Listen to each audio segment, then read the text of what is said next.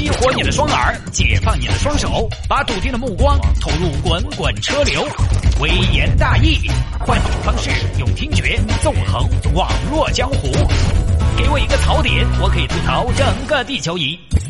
以下内容仅代表主持人个人观点，与本台立场无关。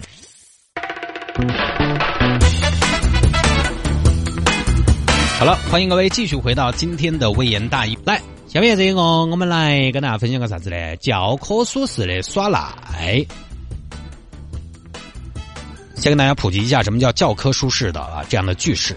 一般呢就是形容这个事情处理的多么的标准、流畅和严谨。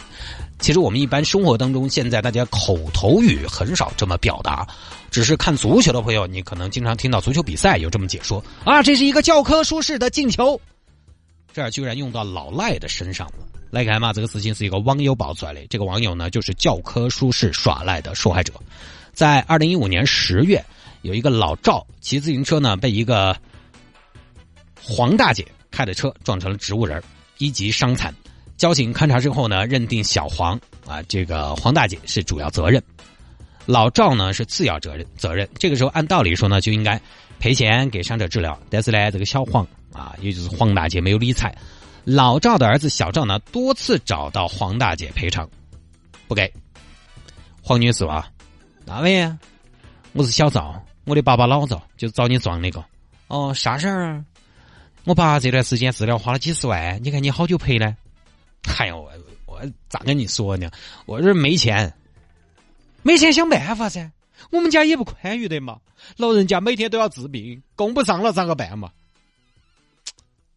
小伙子，我告诉你啊，生死有命，富贵在天，是不是？你你想开点，小伙子。我想想办法嘛，但是我跟你说不一定啊。黄女士，你的办法想好了没啊？我想了，我在家想了好多方案，反正都失败了嘛。哎呀，我跟你说，我不是我不赔啊，我真不是那种人啊，但确实没办法呀，没办法，没办法就算了嘛，没办法就不用负责任了。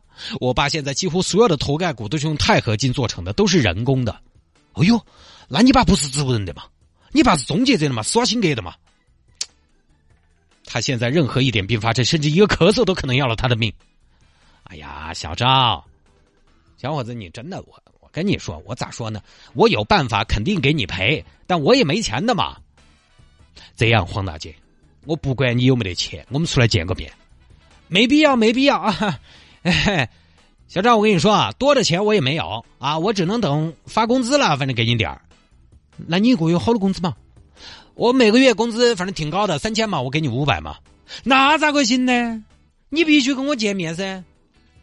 那这样，小赵，你看啊，我因为平时要上班也没空，我不上班你们更没钱赔。我找我前夫跟你见面，你们俩我就不出面了啊。好，就是找了个所谓的中间人在中间联系。你好，你是黄姐的前夫啊？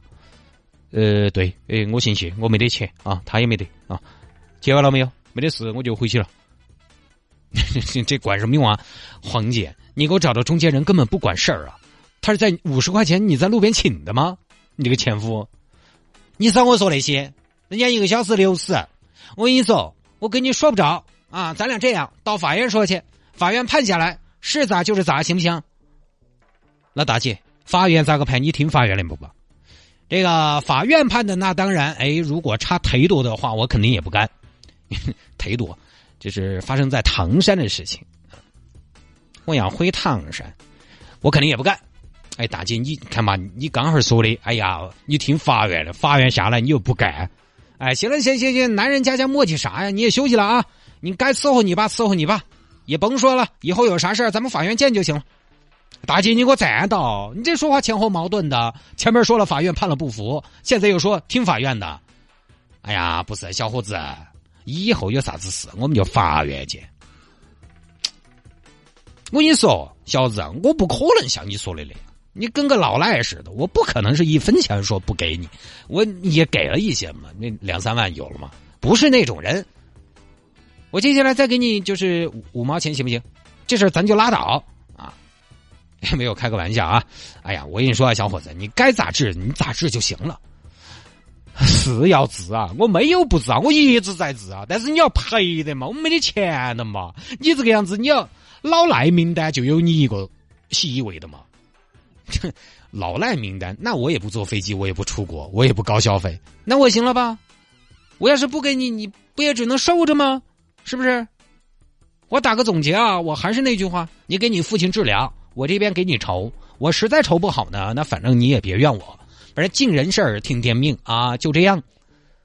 那你倒是愁啊，大姐，你之前提车啊，五万块钱咻一下就拿出来了，不是应该先给我这边的吗？我们爸都命悬一线了，你还在提车？我跟你说啊，我先不回答你这个事。我跟你说，你爸那个医院是有问题的，医院只要没治好啊，没给你整好，不是大姐，你不能这个样子欺负人啊！你又又去扯医院做啥子嘛？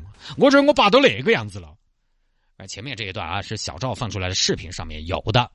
当时小赵我听到后面，小赵其实一直处于一个非常弱势的位置，小赵在后面都带着哭腔在求对方了，那真的是欠钱的比要钱的牛多了。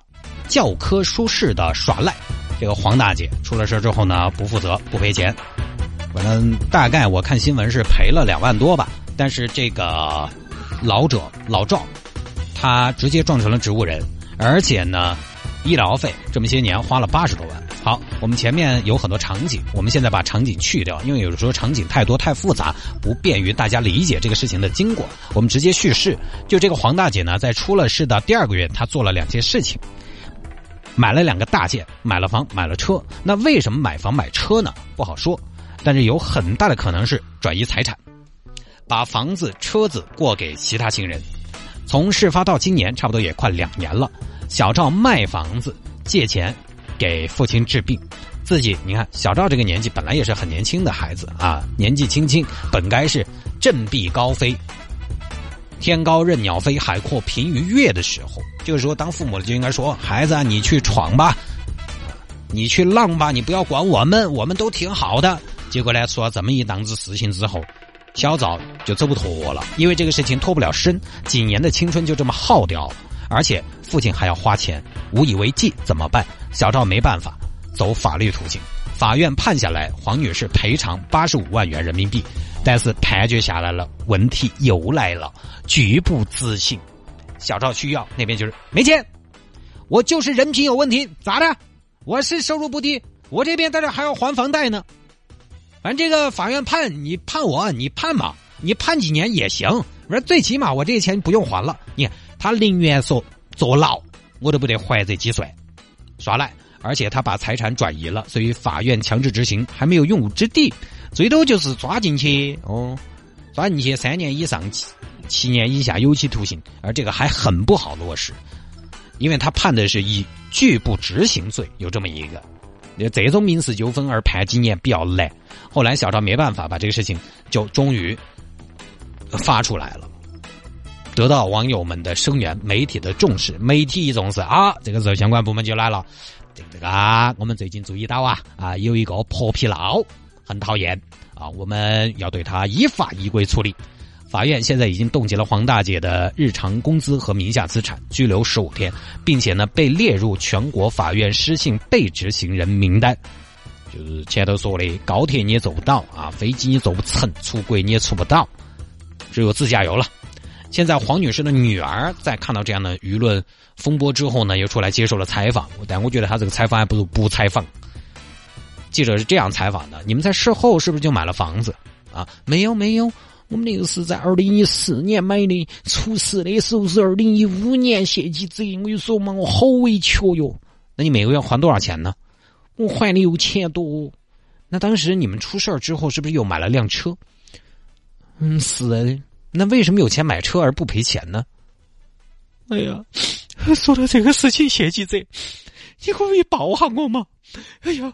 我每天下班都九点多了，好暗嘛！我一个女娃娃家家，你看我长得还是有点乖。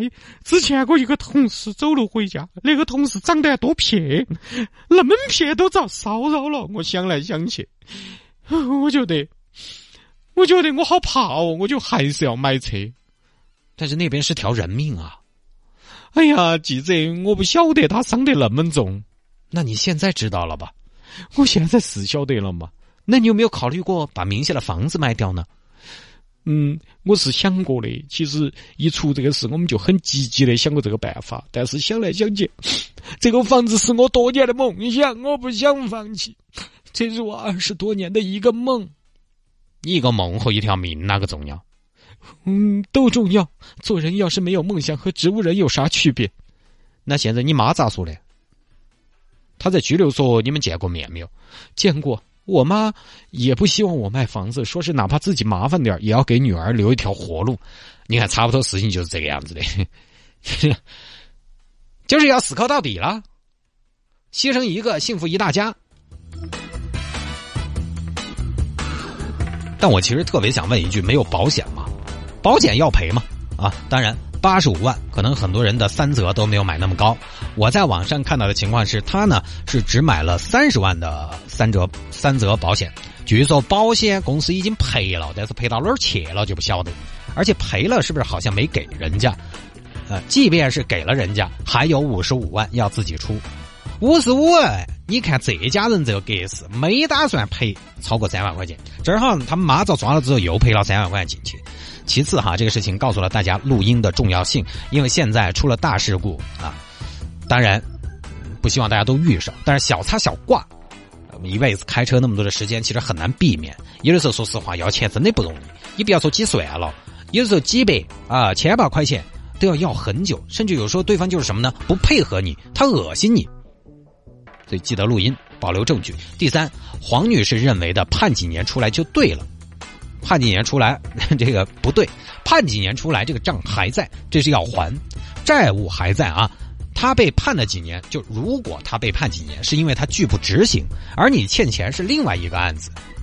第四呢，法律难道对这种事情真的就没有什么太好的办法吗？我觉得这个有个恶性循环，就是什么呢？从我们平常有些交通事故的处理过程，我觉得有的时候看得到一些端倪，就是很多事情都硬。都硬是可以，但是成本高。包括有些朋友，他有的时候遭交警罚了，他觉得这个不合理。他其实很想去行政复议，但是行政复议的成本、取证等等，都可能时间成本比较高。很多事情都硬成本高啊！有的时候可能为了几百块钱，甚至几千块钱啊，但是你可能要付出很很大的格外的代价。就比如说，为了几百块钱，你花了几千块钱的成本。去争取，那这个大家就要算这笔账了。很多人不愿意这么干，除非有钱又有闲，我奉陪到底。特别较真儿的朋友，当然这个不多说了。但是现在这么一个很匆忙、很急躁的社会，大家其实不会那么去做，大家都要算经济账的，所以不咋都硬。很多朋友呢，可能就被拖啊拖拖疲惫了，算了。我花了一千块钱追回了五百块钱，这事儿划不着。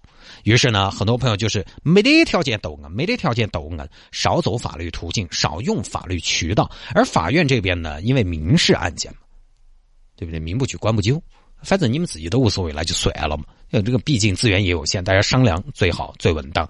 但这个啊，这个你说，我觉得其他的老赖呢，有的时候我们说可能每个人情况不一样，比如说你确实没钱啊，拿不出来，那当然我觉得。啊，又是另外一个说法。但是你有钱，你又在买车，又还有房子，那边是条命的嘛，对不对？你给人撞成那样子，我觉得这个说不过去。这个是起码的原则的问题。